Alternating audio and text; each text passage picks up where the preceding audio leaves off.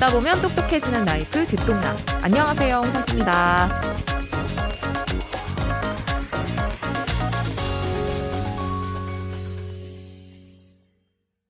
여러분 어디 좋은 데 갈 때나 좋은 사람들하고 같이 있을 때 인생샷 한 번쯤 찍어보신 적 있으시죠? 이 인생샷을 찍는 사람들의 이미지를 떠올려 보면 아무래도 20대 여성이 제일 먼저 떠오르게 마련인데요. 이 인생샷 뒤에 있는 20대 여성들은 어떤 사람들일까요? 이 주제를 면밀히 연구한 분이 계셔가지고 오늘 같이 이야기해 보려고 합니다. 어, 저는 20대는 아니지만 그래도 가까운 동년배로서 이분 연구가 담긴 책 여기 있죠. 인생샷 뒤의 여자들 이 책을 읽었는데 어, 상당히 흥미로웠어요. 뭐 공감도 되고 또 뭔가 새로운 인사이트도 갖게 되고요. 아마 여러분도 인터뷰 듣다 보면 그러할 것이라고 확신합니다. 그러면은 직접 모셔서 이야기 나눠보도록 하죠. 오늘 아주 재밌을 겁니다. 김지효 작가님입니다. 안녕하세요, 작가님. 네, 안녕하세요. 저는 여성학대학원에서 석사 논문을 쓰고 그 석사 논문을 기반으로 인생샷 뒤의 여자들이라는 책을 쓴 김지효입니다. 그 석사 논문 주제로 일단 이 인생샷, 어떤 셀카 문화, 이거를 선택하셨다는 게 일단 굉장히 흥미로웠거든요. 그걸 선택하시게 된 계기? 뭐 인생샷에 꽂히게 된 계기가 뭐였는지 좀 궁금해요. 어, 일단 제가 인생샷 문화에 너무나 열렬한 참여자였고요. 네. 거의 제가 책에 쓴 표현대로는 거의 인생샷을 찍기 위해 태어난 사람 처럼 살았다. 해서 친구들이랑 뭐 어디 놀러 가자 하면 사실 그 안에 내포된 의미가 사진 찍으러 가자였던 그런 시기를 꽤 오랫동안 보냈어요. 근데 사실 인생샷이라는 게 결국 혼자서 만들 수 있는 사진이 아니거든요. 인스타그램에 힙한 카페를 보면 친구들 아이디를 막 태그해서 여기 가자 이렇게 약속 장소를 정하고 또 가서 서로 100장씩 사진을 찍어주고 또 사진 포토샵 한 다음에 어색하지 않은지 서로 확인까지 해주는 이런 어떻게 보면 여성들 동성사회 안에 어떤 또래 문화인데 근데 이 또래 문화가 심지어 파급력이 너무나 커서 대한민국 트렌드로 선정될 정도의 영향력을 가진 문화인 거예요. 그래서 뭐 어디 문화유적지부터 시작해서 전시회, 박물관 다 포토존을 위주로 돌아가고 그렇지. 뭐 디저트라던가 식문화도 사진 찍기 좋게 바뀌고 뭐 인스타에서 유명해진 동네가 임대료가 올라가는 그런 현상까지 일어나는 정말 큰 문화인데 이걸로 돈을 벌 생각을 하는 분들은 많은데 왜 이 문화에 참여하는 여자들의 이야기는 듣지 않을까? 왜 이 정도의 대중적 파급력을 가진 문화가 이렇게까지 깊이 있게 조명을 받지 못할까? 이게 좀 궁금했던 것 같아요. 음. 그래서 내가 연구를 해야겠다. 어. 하고 논문을 쓰게 되었습니다. 그래서 좀 더 이 책이 초반에 주목을 받았던 것 같아요. 네. 사실 생각해 보면 굉장히 옛날부터 우리는 이 인생샷, 셀카에 굉장히 익숙했던 그 시대를 거쳐온 것 같아요. 일단 뭐 20대 초반 분들은 완전히 기억을 하시지 못할 수도 있지만 작가님 책에 이런 구절이 있어서 제가 너무 재밌는 거예요. 서양에서 셀피의 유행이 스마트폰과 함께 시작됐다면 한국에서 셀카 유행은 스마트폰도 디지털 카메라도 아닌 무려 회의용 웹캠과 함께였다. 바로 하두리캠이다. 제가 이 구절을 보면서 하, 저의 어떤 중고딩 시절이 아스라이 지나가더라고요. 이제 친구들과 하두리 캠 찍으려고 PC방에 가거나 아니면 캠을 가, 저는 캠이 없었거든요, 하두리가. 그래서 이제 친구네 집에 가서, 캠이 있는 친구네 집에 가서 캠 찍고 그리고 막 채팅도 하고 막 이랬었던 기억들이 막 떠오르는 거예요. 그래서 아무래도 이제 작가님도 저와 그래도 우리가 동시대를 살았던 좀 동년배가 아닌가라는 생각이 들어가지고 작가님과 함께 좀 과거부터 지금까지 이 셀카 문화와 어떤 SNS 계보에 대해서 좀 이야기를 해보고 싶어요. 작가님이 제일 처음 기억하는 어떤 셀카 아니면 뭐 SNS 뭐였어요? 저는 한 초등학교 5학년이나 6학년 때쯤에 네. 버디버디가 아, 시작이었던 것 같아요. 버디버디. 그래서 버디버디 홈피에 이제 하두리 사진을 올리는 네. 거에 네. 되게 저의 중요한 일상 중에 하나였는데 그때 또 이제 1분, 1초당 몇 컷을 넣을 수 있는지를 네. 선택할 수가 있었어요. 네, 네, 그래서 아 0.1초는 너무 빠르고 0.5초는 너무 느리다. 그래서 0.3초에 맞춰서 이제 포즈를 막 계속 맞아 맞아 맞아. 그게 이제 움짤의 시작이었죠. 그쵸. 네. 그렇게 움짤을 만들고 네. 또뭐 장미 가족의 태그 교실 이런 카페에서 이렇게 손글씨 쓰는 법 같은 거 배워서 하두리 사진에다가 나의 버디버디 아이디 뭐 레몬맛 소주, 레몬맛 TM 이런 걸 이렇게 써서 TM 네 그런 걸로 시작을 했던 것 같아요. 아 그렇죠. 저는 스티커 사진도 기억나요. 아~ 그거를 막 이제 모았던 기억이 또 나기도 하고 또 네. 싸이월드, 그렇죠. 싸이월드는 또 그쵸. 이런 거 보면은 진짜로 참 우리가 사진을 찍히는 거, 그리고 내가 스스로 찍는 거에 굉장히 뭐랄까, 익숙한 그런 문화를 계속 살아왔던 것 같아요. 뭐 지금 현재 뭐 인스타그램 그리고 그 전에 뭐 페이스북은 지금도 하시는 분들 많지만 정말 참 이 변화들이 되게 흥미롭게 느껴지는 것 같아요. 그런데 어, 작가님이 초반에 말씀하셨던 것처럼 이 셀카를 찍는 집단 사람에 대한 연구는 사실 굉장히 부족했고 굉장히 편협한 몇 가지 클리셰에 머물러 있다 이렇게 이제 작가님은 표현을 하셨죠. 사실 현재 뭐 유튜브에 뭐 인스타 뭐 인스타충, 뭐 인스타 허세녀 이런 것들을 검 색하면은 어떤 그들의 어떤 그런 허세를 풍자하는 영상이 굉장히 많고 그게 조회수도 굉장히 높잖아요. 어, 이 셀카나 인생샷을 찍는 여성들을 보는 시선은 사실 SNS를 많이 하는 여성들을 보는 시선과도 굉장히 닮아 있는데요. 이 공통점은 여자들이 보여주기 위한 삶을 살고 있다고 생각하는 관점이에요. 그래서 고시원에 되게 조그마한 방에 살면서 뭐 호텔에 가서 사진만 찍고 온다던가 내 삶은 시궁창인데 카페 가서 남하고 화려하게 꾸며서 사진을 찍고 온다던가 하는 이미지가 정말 범람하고 있고 하나의 밈처럼 자리 잡아 있죠. 근데 제가 조금 흥미로웠던 부분은 이런 관점이 단순히 어떤 대중, 대중적인 콘텐츠 안에서만 소비되는 게 아니라 좀 더 고급화된 지식 담론장에서조차 좀 유사한 이미지가 공유되고 있다는 생각을 했어요. 뭐 예를 들면 나르시시즘적이다. 너무나 자기애적이다. 근데 이거는 사실 예전에 크게 유행했던 된장녀나 김치녀의 SNS 버전이기도 한 것이죠. 근데 이런 문헌들을 보면서 제가 너무나 의아하다고 생각을 했던 것은 셀카는 결국 사진첩 안에만 머물러 있지 않거든요. 우리가 방금 이야기했던 것처럼 버디버디 홈피에도 올라가고 싸이월드에도 올라가고 페이스북과 인스타그램에도 올라간단 말이에요. 그 말은 셀카를 찍는 사람이 있다면 그 반대쪽에는 보는 사람도 있었다. 그리고 그 셀카가 찍는 사람과 보는 사람 사이의 상호작용 과정 안에서 하나의 메시지로 통용이 되었다는 것이죠. 그렇다면 이 셀카 찍는 여자들만 볼 것이 아니라 어떤 과정을 거쳐서 이 셀카가 만들어지고 셀카가 그 관계 안에서 어떤 의미를 가지고 있는가를 봐야 된다. 그래서 셀카를 관계의 문제로 봐야 된다라는 것이 제가 이 책에서 견지하고자 했던 관점입니다. 그래서 이 책을 보면은 실제로 인터뷰를 하셨죠. 제가 인생샷 찍는 여자들을 인터뷰하고 싶다고 온라인에 글을 올리자마자 연락이 너무 많이 쏟아졌어요. 저도 그것도 좀 의아했어요. 어. 인터뷰에 참여하고 싶다고 이렇게 음. 많은 분들이 성원을 했다는 것이 일단. 음, 그러니까 이 문화에 여자들이 이렇게 참여를 하면서도 내가 진짜 왜 이렇게까지 여기에 미쳐 있을까라는 게 해석되지 않던 여성들이 많았던 것 같아요. 셀카를 업로드하는 여성들이 실제로 맺고 있는 이 관계를 중심으로 좀 이야기를 풀어보고 싶었다라고 이야기를 하셨는데 실제로 그래서 인터뷰를 해보니 이들의 어떤 셀카와 관계 가 어떻게 연결돼 있었는지 좀 궁금해요. 이제 셀카를 많이 보정하는 여성도 있고 좀 덜 보정하는 네. 여성도 있고 인스타를 되게 열심히 하는 여성도 있고 좀 털털하게 운영하는 여성도 있고 다양한 여성들이 나오는데요. 그 중에서 저는 이렇게 셀카와 인- 인스타그램에 공을 많이 들였던 윤이라는 인터뷰의 이야기를 하고 싶어요. 이분은 평소에 연예인 제의를 되게 많이 받을 정도로 너무 아름답고 공부도 정말 너무 잘하는 음. 정말 팔방미인 같은 분이셨어요. 근데 오히려 너무 잘났다 보니까 고등학교 때 친구들에게 되게 심한 따돌림과 괴롭힘을 당한 거예요. 이분에겐 SNS가 너무너무 중요한 해방구였는데 그 이유가 학교에선 내가 비록 미움을 받지만 이 밖으로 나가면 나를 사랑해 줄 사람이 많다를 보여주는 공간이었던 거예요.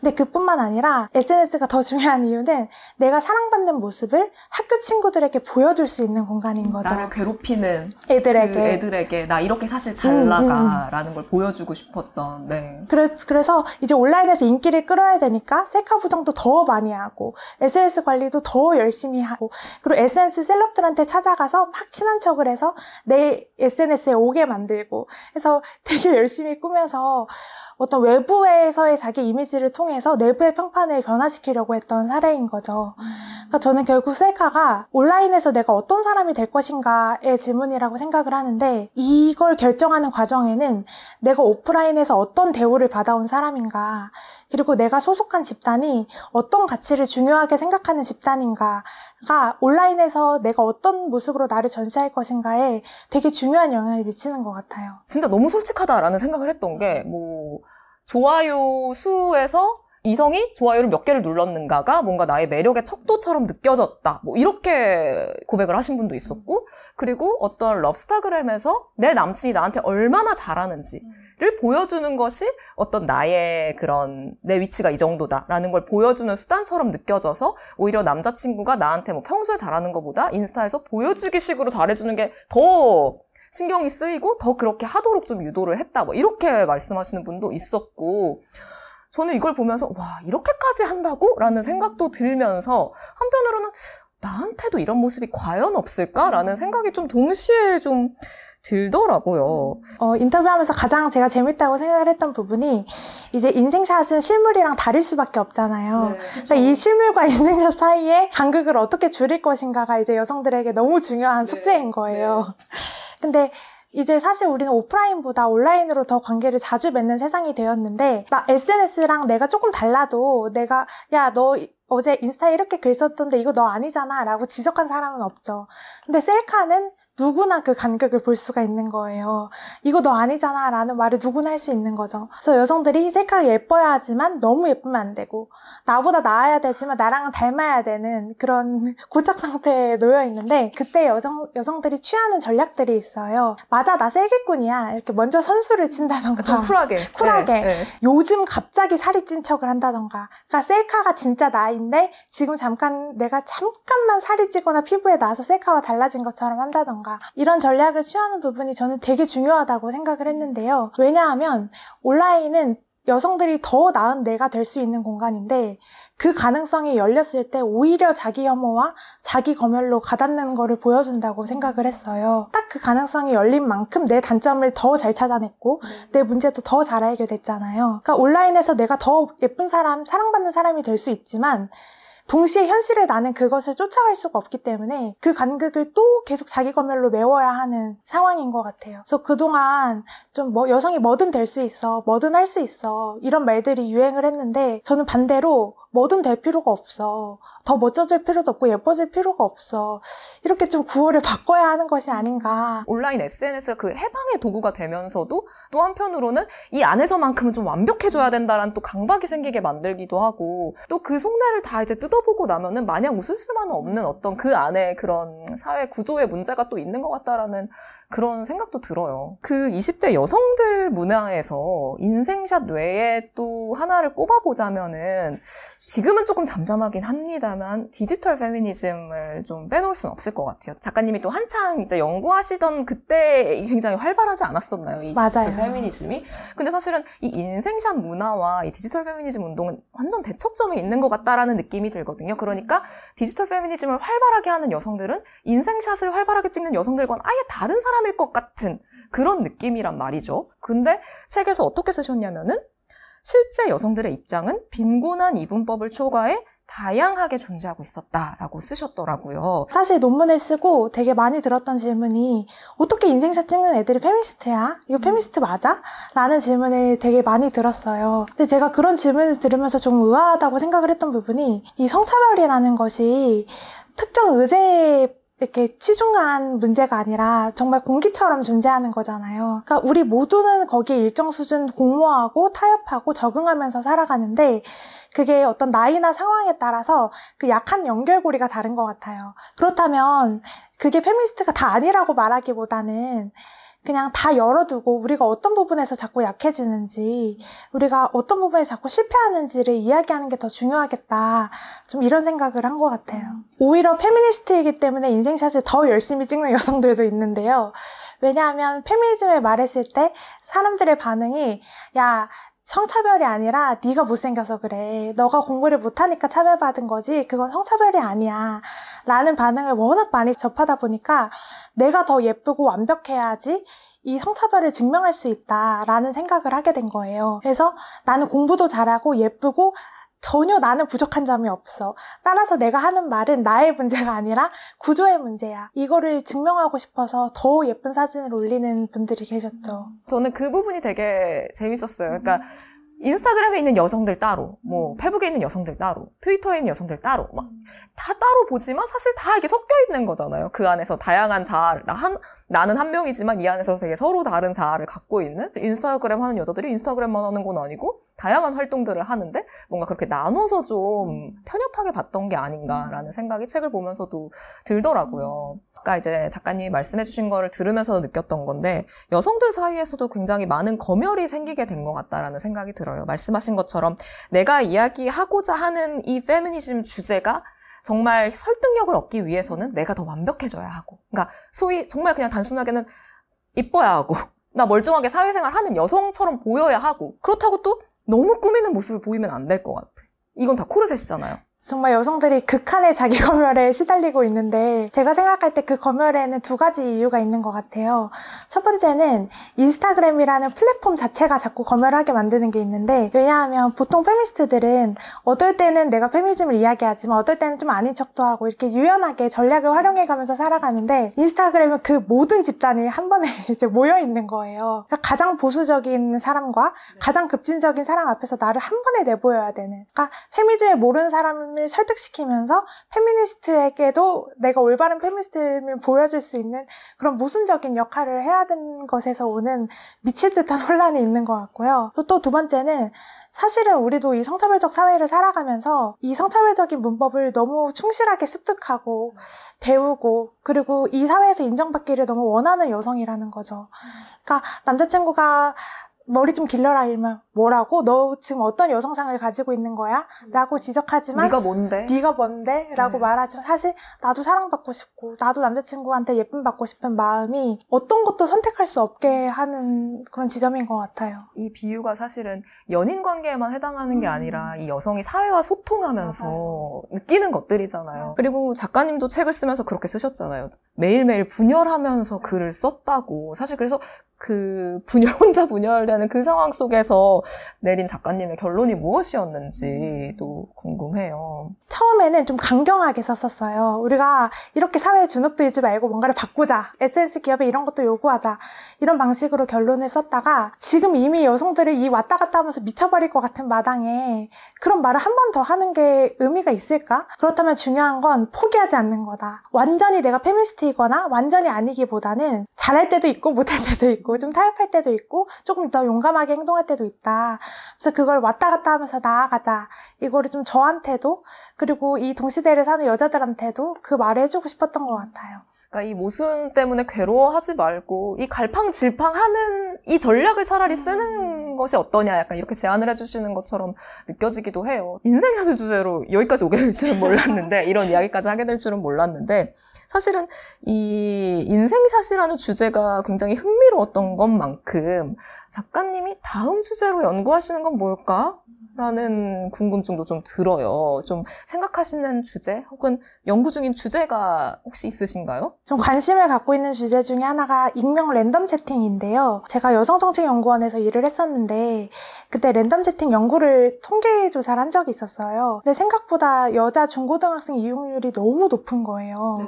그래서 도대체 어떤 여자들이 이런 걸 이용할까? 인스타그램이 좀 실명성이 강한 공간이었다면 이제는 좀 더 익명성이 강한 온라인 공간을 좀 들여다보고 싶다라는 생각이 있어요. 그 안에 있는 여성들을 네. 좀더 들여다보고 싶다. 맞네요. 생각해보니까 사실은 미디어에서 그런 스쳐 지나가는 것만 보면, 아유, 쟤네 왜 저래?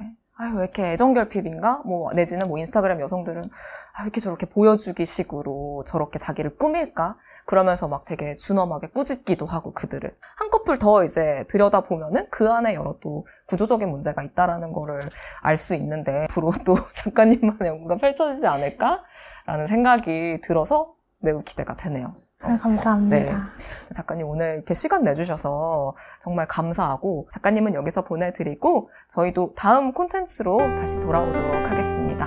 화수목 아침 7시 듣동라가 습관이 됩니다.